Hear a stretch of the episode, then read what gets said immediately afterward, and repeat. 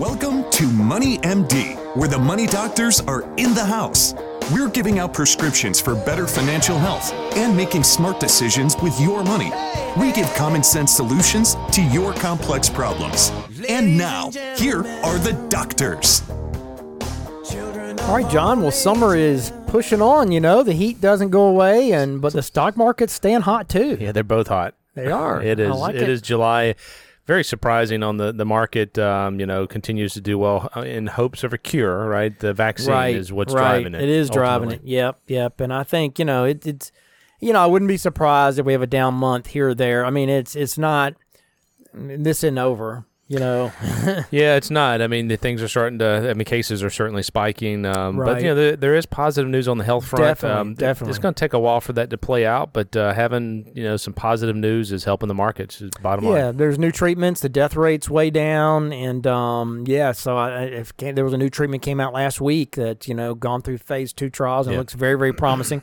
So and then to get the vaccine news. So there's a lot of good stuff happening. Um, Yeah, and there's also there's an election coming up. I don't know if you heard about that. yeah, I've heard there's election, but you know it's uh, Been get kind of in the background it's a been little bit. covered up with all the other news. You know, So we're going to do a segment pretty soon on election and markets True, because true. we're starting to get some questions on that, and uh, so you want to tune Yeah. in for that. True, true. Yeah, we will definitely cover that as we always do come Mhm. election time. Yep. So that's that's a good point, you know. But um, but yeah, there's a lot going on, we got sports still. We still got you know the PGA is Yeah. playing the Memorial this weekend. We're going to see Tiger back in action. Tigers out there. Yep. So uh, it's exciting to see some sports happening, but um, uh, football is might be to- a little questionable. Starting I- to dwindle the hopes the anyway. hopes- We'll see. yeah, see. we'll see. I'm sure hoping things go off there. But hey, we got a great show lined up today, regardless of what's going on in the world. Um, you know, we're going to talk first about diversification, right? Yeah, this is a, a great discussion of kind of defining what diversification is and why do you want to diversify. And man, I tell you, uh, history is littered with uh, you know pitfalls if you don't diversify. So we're going to dive into that. Really good, uh, kind of a, a good topic to start off from an investing standpoint. Yeah, we're going to quench that desire you have just to buy Tesla. That's yeah. right. it is insane. Yes. Insane out there. But um, you know, then we're going to pivot though. We're going to talk about supermarket psych tricks, John. Um, yeah, I mean the supermarkets are trying to play tricks on your brain when you go in there, okay, to make you buy more. We got the answers to what those tricks are and how to avoid them. Um, very interesting list here. Yeah. you- it's a great article here. Um, but by the way, I'm Steve Marbert. I'm a certified financial planner and a Dave Ramsey SmartVestor Pro with over 25 years experience in providing financial planning and investment advice. And I'm John Travis. I'm a Dave Ramsey certified counselor. I have an MBA in finance and have been helping corporations and individuals with planning for over 28 years. We're excited to have you listen to us today on our weekly show. Our podcasts are up every Friday afternoon. Yeah, check out our website, moneymd.net. We have a link to all the podcasts, and, and you can go back to 2016 and listen to the conversation about the markets, and uh, you know, because that was uh, obviously a very contentious time as well. But just a lot of historical topics that we've covered. Uh, would encourage people to go back and listen to the some of the COVID nineteen. I think we did two or three months back in March and April. Just some historical data of the market. So a lot of information out there. Go check it out. Also, a Facebook page that we uh, post a prescription of the week um, every single week. I'm not sure whose time it is this week. Maybe yours. Uh, who knows? Could be. It's always be. good though. We, It's we have a good time with that. Yep, we do certainly do. So check us out on our website, as John mentioned. You can link to us there or send us your questions. We'd love to um, answer those here on the show. Um, and we're going to start off here with our financial fact of the week. Yeah, this is uh, related to the uh, CARES Act, and uh, if, folks remember back in in the April May timeframe, the CARES Act authorized uh, distributions, non taxable distributions of twelve hundred dollars per individual and uh, five hundred dollars per child up to the age of um, seventeen. So about 159 million electronic payments were done and checks totaling over $250 billion were paid to the income. And I think one of the things that you don't hear a lot in the media, and we talk about it a little bit, but the amount of stimulus that the government has put into the economy is another reason Yep. why the markets have done well. That's there's there's a flow of capital, and the government is basically backing up and giving money into pockets of people to go spend. So that's another reason. But uh, those are some of the numbers: 250 billion into people's pockets, and then there's the business piece of this we didn't even talk about. Right. stimulus has been a big big piece of this uh, positive. huge amount of stimulus, and that has really shored up the markets and the economy, and you know has helped the recovery quite a bit. Um, and the CARES Act is interesting because you keep running into more provisions that you kind of forgot about that are there. Like this week, I ran into a provision um, for a client that was wanting to t- take some money out temporarily to to buy a house.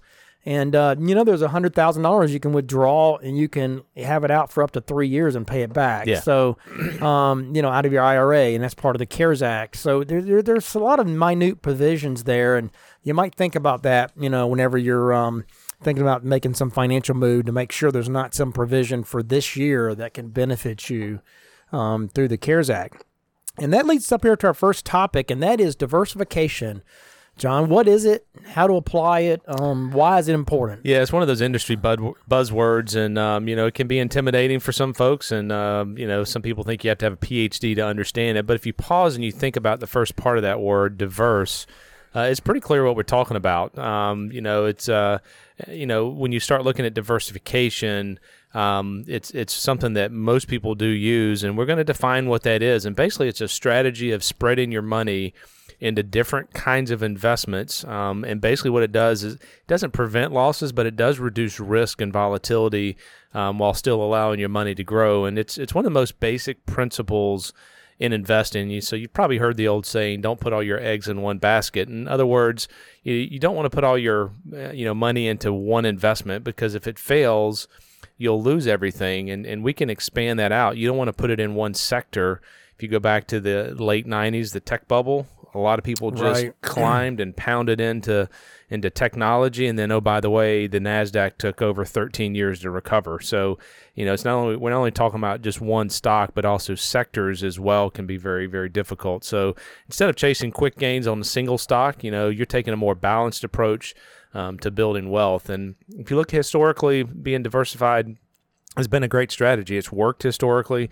Uh, it's not as uh, as volatile as individual stocks, and certainly not as risky either. That's right. To dig a little deeper into that question of why is diversification important, um, you know, let's do that. And I mean, it obviously it's a it's a technique for reducing risk, right? But it also it also reduces your probability of not having a nice gain, mm-hmm. right? I mean, so there's another side to that. So it's important for more than one reason, you know. On the risk side, I mean, it's it's pretty obvious, but it does help reduce risk because I mean, if you only have one stock, John, then you know, good grief. I mean, we can't think of better examples than this year of how one stock can burn you. Yeah. Right. I mean, look at all the stocks that have just gone under here. You know, this year from all the retail stocks, Mm-hmm. big retailers, you know, Macy's and J.C. Penney and others that have declared bankruptcy just this year. Um, and so you can't have all your eggs in one basket. You know, even great stocks, you know, like General Electric can go through major, major, Oh, yeah. you know, problems. Yeah, last two decades, uh, GE has not returned anything to shareholders, so that used to be the most admired company. Exactly. In the world, and you know, if you look at big companies and you look back at their history, you know, there there are there are are many many of them that have gone through bankruptcy and if you're a shareholder during that time, you end up with zero. Pretty pretty much, you know. But you think of Delta, you think of all the airline stocks. I think all of the major airline stocks have gone bankrupt over the last thirty years at some point. and so, so you got to diversify. You don't want to put all your eggs in one basket.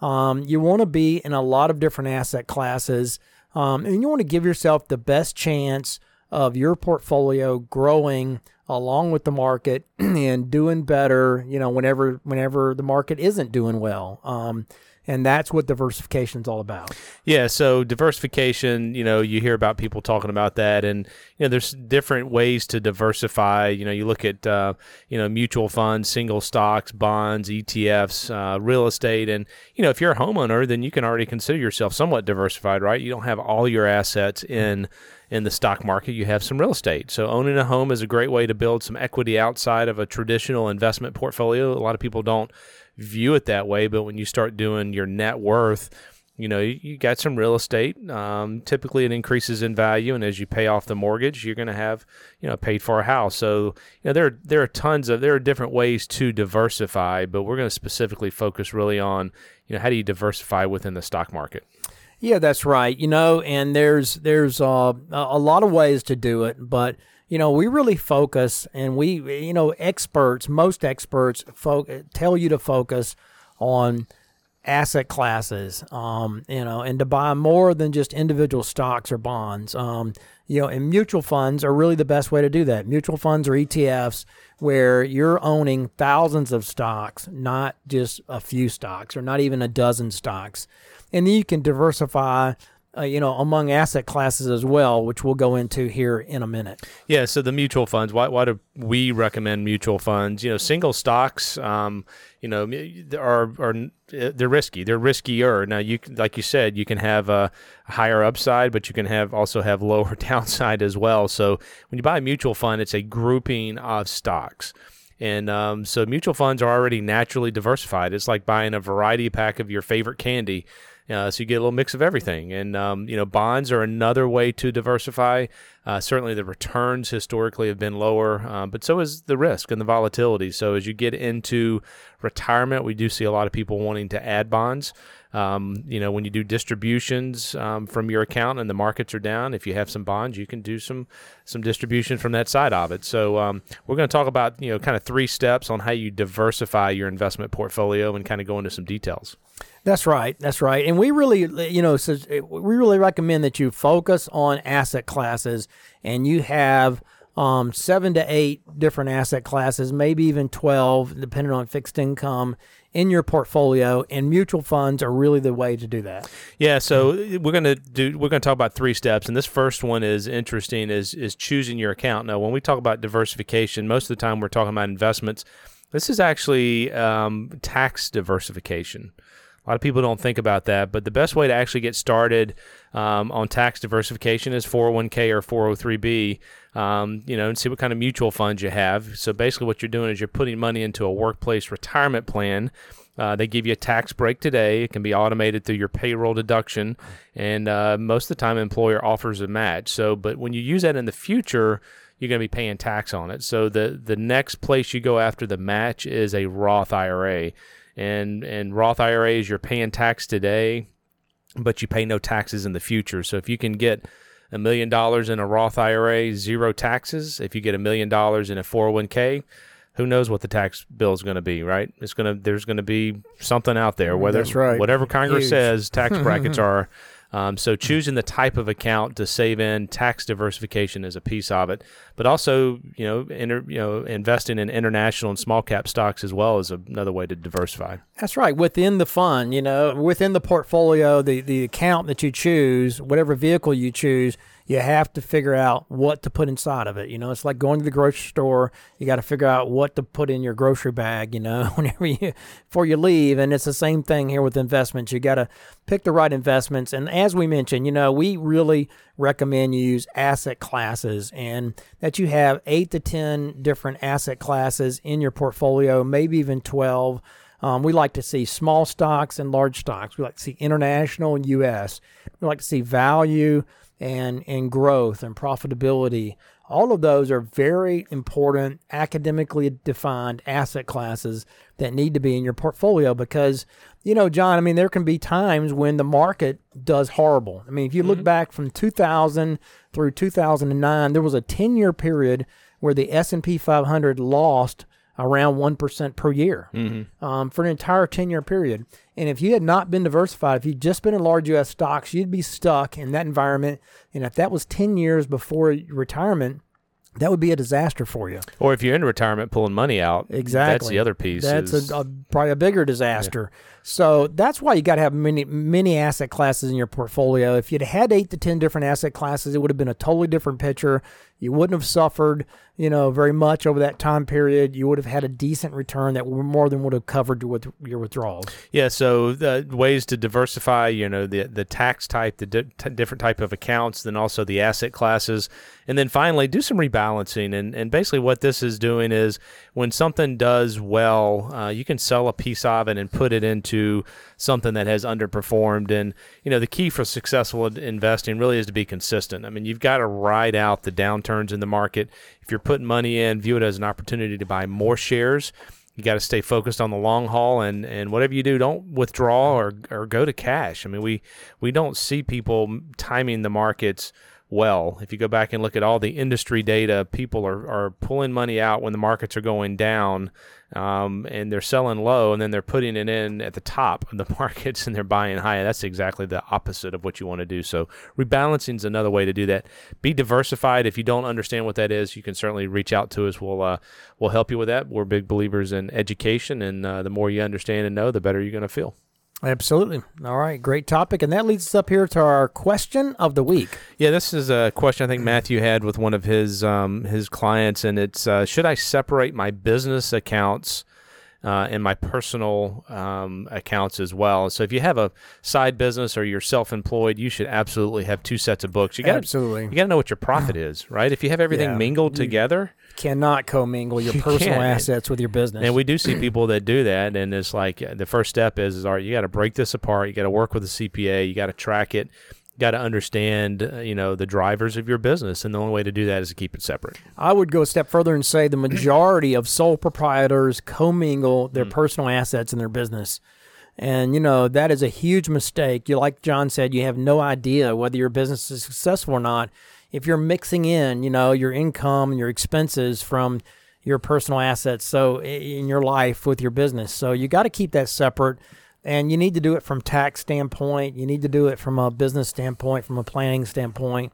So, you know, get QuickBooks, get some kind of software, you know, start keeping track of your business separately if you do have it. That's a great question of the week. And that leads up here to our next topic, and that is um, avoiding the supermarket psych tricks, John. Interesting. They're out here to get you. Yeah, this is an article from Listonic um, very recently. Um, but anyway, you know, uh, supermarkets, John, yeah, I mean, they're just trying to give you the best deals, save you lots of money. Yeah. They want what's best for you, right? Yeah, right. Wrong. I mean, you know, all day they can give you what seems to be great discounts from time to time. They're still big businesses, right? And they're trying to, you know, pad their bottom line. And their top priority is to get us to spend as much money as possible using sneaky psychological they supermarket wouldn't tricks. do that now. Come Hey, on. that's what they say here. You know, environmental psychologist here, um, you know, wrote a book called uh, "What Women Want: The Science of Female Shopping." Um, yeah, in this um in this book, you know, they claim that up to fifty percent of our shopping carts are things that we never intended to buy in the first place.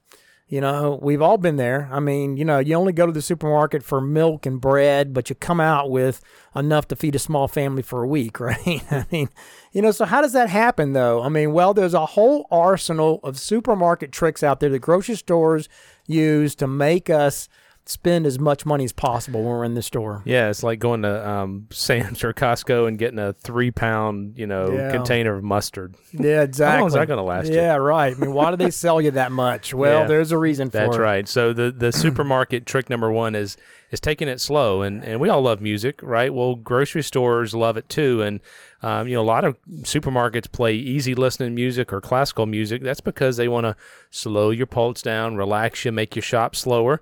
And uh, because shopping slower makes you spend more. Um, there was a study done uh, about this behavior, and uh, they found that the grocery stores that played slow music increased their sales by nearly 40%. Wow, That's interesting. that's huge, isn't it? Yeah, after 23 minutes, shoppers uh, make choices with their emotional part of their brain instead of logical. And after 40 minutes, your brain just shuts down. You're not, you're not thinking anymore, and You you're just, just- piling this stuff You're in your car. piling stuff in, man. They keep you in there 40 minutes. They got you right where they want you. Yeah. Yeah, this proves that the longer you stay in grocery stores, you know, the more impulse buys that you make, um, and unnecessary purchases. So, you know, the music isn't only a trick. I mean, have you ever wondered why there there are rarely any windows in grocery stores? I mean, when was the last time you saw a clock in a grocery store, right? Never. I mean, all of these supermarket tricks are deliberately designed to make you lose track of time, take longer, um, you know, to do your shopping and spend more of your money. That's the bottom line. Um, so the solution is, you know, get your groove on. You know, the quicker that you are, you know, at shopping, the the cheaper it's going to be for you. So, you know, why not put on some headphones, listen to some some of your favorite upbeat music, you know, have a plan when you go in the store and, you know, go through it quickly. How about in you know the COVID nineteen world we live in? Why don't you pick up, get your groceries delivered, and you pick them up, right? The Instacart. That's, you know, even things. better. Yeah, yeah, no That's doubt. another way to do it. You Yeah, or just control it. Yeah, just go pick it up. Yeah, just order ahead of time. Order, right, yeah, the right. Walmart thing. Yep. It's a really good plan.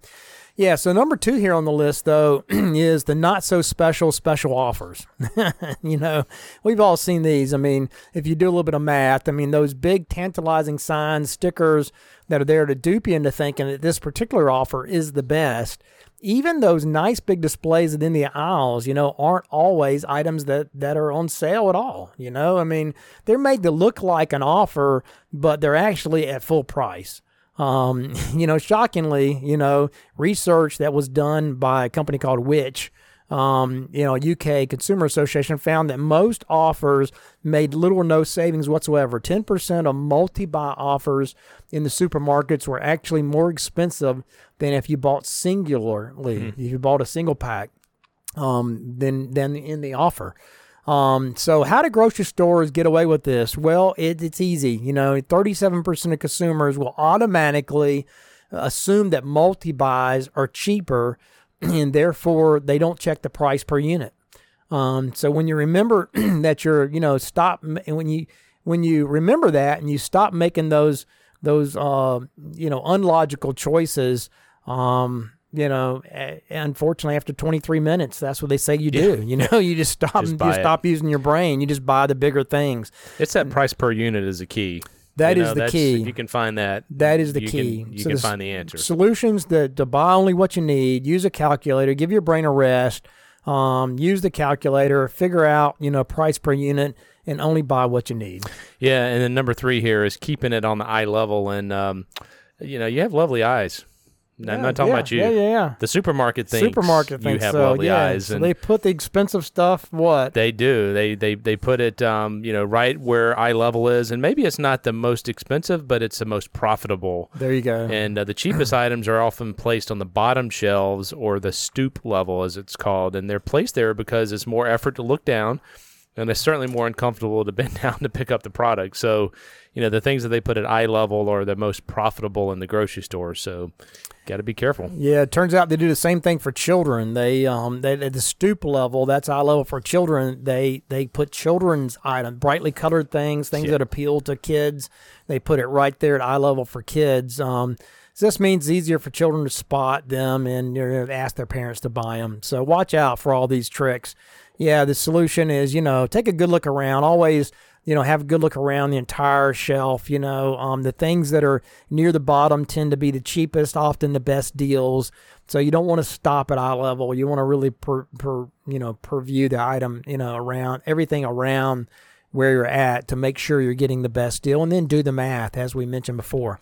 Number four here, uh, trick John is called Hunger Games. You know, it's not just slowing us down and drawing our attention to things at eye level that are a huge part of their tricks, but they also want to make you feel hungry. Mm. Why? Because when you're hungry, you buy more. So when you walk through the store and you smell freshly baked bread or that, you know, succulent rotisserie chicken, you know, it's fairly straightforward. I mean, if you're hungry, you're going to buy more food, and that seems perfectly logical, right?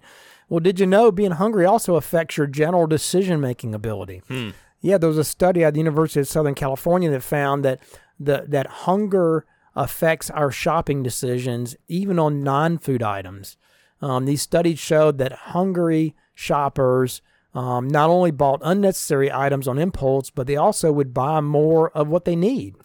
The professor mentions that the desire to get food may generally plant the idea of getting stuff in your mind, which increases the likelihood that you'll also be attracted to other products um, that won't satisfy your physical hunger. Um, you know, so it's just this internal message that says, "I want food. I simply want. I yeah. want to buy stuff." All this talk of food's making me hungry. There you go. but the solution is, you know, to to the hunger is is eat before you go, right? Exactly. You know, I mean, right. even if it's just a snack, uh, it can make a difference and and reduce that craving when you get in there. And there was an interesting study by Cornell that uh, found that shoppers who ate an apple before they shopped bought 25% more fruit and vegetables than those who ate a cookie. there you go. So eat eat good food. Eat don't good eat food, don't right. eat junk food, or you go buy junk food. Yeah. So make sure you have the the healthy snacks that you're eating before you go in there. That's interesting. That is yeah. really interesting. Yeah, no kidding. All right, next one here is sizable shopping carts. yeah. Have you ever felt like you're shrinking when you go in the supermarket? Yeah, I mean the shopping carts nowadays they just get bigger and bigger. I mean, now, you know, pretty soon it'll be the size of a of a tr- pickup truck. You know, whenever you go in there to get a shopping cart, you know, so it's not you going crazy. Yes, the shopping carts are getting larger. Why? Because it's another supermarket trick. Yeah, it's a marketing consultants say that you know um, if you give shopping carts that are double the size as usual those bigger shopping carts bought 40% more than the ones with smaller shopping carts. Wow. Yeah, I mean, this is because your cart now looks emptier, meaning that you're more likely to fill it up with those impulse buys and treats. So, yeah, the obvious solution is use a basket. I mean, if you think you, you know, that you can put all your stuff in a basket, then use a basket. Don't use a shopping cart. Um, yeah, these larger shopping carts are just tricks, you know, and so, um, you know, just just don't use them, you know, or get a small, we get a basket. Have, have, a list is really the answer too. Yeah, they they do have those small small ones, which is usually what we try to get. At least I do when I go in. But um, exactly. um, number six here is paying for preparation, and and cooking obviously is hard work. Some people enjoy it, some people don't. But um, that's why supermarkets offer a whole range of uh, fresh prepared food. Um, simply because they want to make our lives easier, right? Well, no, it's five times more expensive than their unprepared equivalent weight. So, um, you know, it's also not as healthy what you're buying in there that's already pre prepared. So, if you're trying to save, you know, some money, um, just buy the the unprepared fruit and vegetables and meat and, and uh, cook it on your own. Um, I, we do like sometimes buying pre prepared food just because it's easier. Right. The, you know, throw it in the uh, microwave or the oven and, and, cook it up, but it's definitely more expensive. Yeah, no doubt, no doubt. It is easier, but yeah, they just say don't do it. Five times more expensive. I didn't realize that much more expensive. Mm. Yeah, and then the last one here, John, is the ever changing le- labyrinth. You know, yep. can't say that word, but you know what I'm saying. Labyrinth. I mean, yeah. Labyrinth. Exactly. I mean, it's a maze in there, right? I mean, and it changes all the time. I mean, last week the baked beans were on aisle nine. You were sure of it. Um, but you know that was only good for a few weeks. Now it's on aisle. You know now nine has tea and coffee, and the baked beans are on aisle seven. So why, why, why would they change the things up in the grocery store and the layout? You know that you knew so well and made it so easy for you. Well, supermarkets do this on purpose. Yes, that is the answer. They do it on purpose. And you know, I mean, sure, there's some things that don't change, like the staples but they move things around, you know, to make you spend more time in the store. If they can keep you there for more than 40 minutes. That's it. That's the game, the man. They want to keep, keep you guessing, right? So they move stuff around and they also want you to run into new items along the way. So they move you around so you get you see different stuff in the store when you go in there and you know and then there's of course the milk and egg and, and, and, butter and bread and stuff that's always in the back corner of the store. So they make you walk the entire length of the supermarket to get to them so again you have to see more stuff along the way and you have to smell the fresh mm-hmm. cookies and you have to smell the bread on your way to get those in the back of the store. These are all tricks right? I mean they just put it out of reach and they try to make it hard so you spend more time in the store. So the solution is to use a list and read the signs in the store, right? That's the best way to tackle some of these is just to use a shopping list, know exactly what you're going for. Don't stop for anything else. Um, and then read the signs so you can get there quickly because they do move it around. Um, this will help keep you focused on your way, avoid some of these uh, supermarket tricks you know and if there's an offer on the yogurt yes it's on the shopping list fine get it. Otherwise no don't get it. I mean these psychological supermarket tricks are good for business but you know they're not good for your pocketbook um, and you may avoid them now but you know be sure the grocery stores are always looking for new ways to trick you into spending. So you got to constantly be you know on your toes when you go into the supermarket. That's the moral of the story here. So interesting list of yeah, tricks. Very good. I like it. There you go. All right, and that leads us up here to our final thing, and that is the prescription of the week. Yeah. So one of our um, joys of our job, we have a number of them, but is helping people retire. And so the the prescription is is you got to figure out what your budget is going to be in retirement, and once you figure that out, you can match that to a, a after tax uh, calculation from your retirement plan, and that's just looking at Social Security, pension, and your investments and when those two numbers match, um, you can retire with confidence, right? Yeah. yep. But that budget piece of it is so critical. You've got to have that number. You've got to understand, hey, I need five grand a month or six grand or four, whatever the number is. Um, and once you can match that with your with your assets and your income, then Go for it. And it's got to be a real budget. I'll add that. Yeah. You know, I mean, a lot of people just make a list of, of things they know they spend money on their rent, food, you know, and all that kind of stuff, and they come up with a nice number. But the reality is, you you spend what you don't save, mm-hmm. right? So, I mean, the way to, to to put a sanity check on that is to look at what's deposited in your checking account every single month from your paycheck and all the sources, and then back out what you save from that and what you don't save, you're spending. And so if you're not coming up with that number when you make your list and you make your budget, then you're missing some things. You're probably not. You're probably Most- not. So we people- we yeah. Mm-hmm. have to do that sanity check every time we sit down with somebody, and it's a, usually a bigger, a lot bigger number. It is. Yeah. So, all right, great prescription of the week, and that brings us to a close for this week's edition of Money MD. Tune in next week for more prescriptions for your financial health. Check us out on our website, moneymd.net, and reach out to us. You can give us a call at Richard Young Associates, 706 739 0725. Thanks for listening. Have a great rest of the week. Have a good one. This program contains general information only and should not be taken as specific investment, tax, or legal advice. This broadcast is not a solicitation for the purchase or sale of any security. SmartVestor Pro is not connected to investment returns. Further information is available by contacting Richard Young Associates, a registered investment advisor.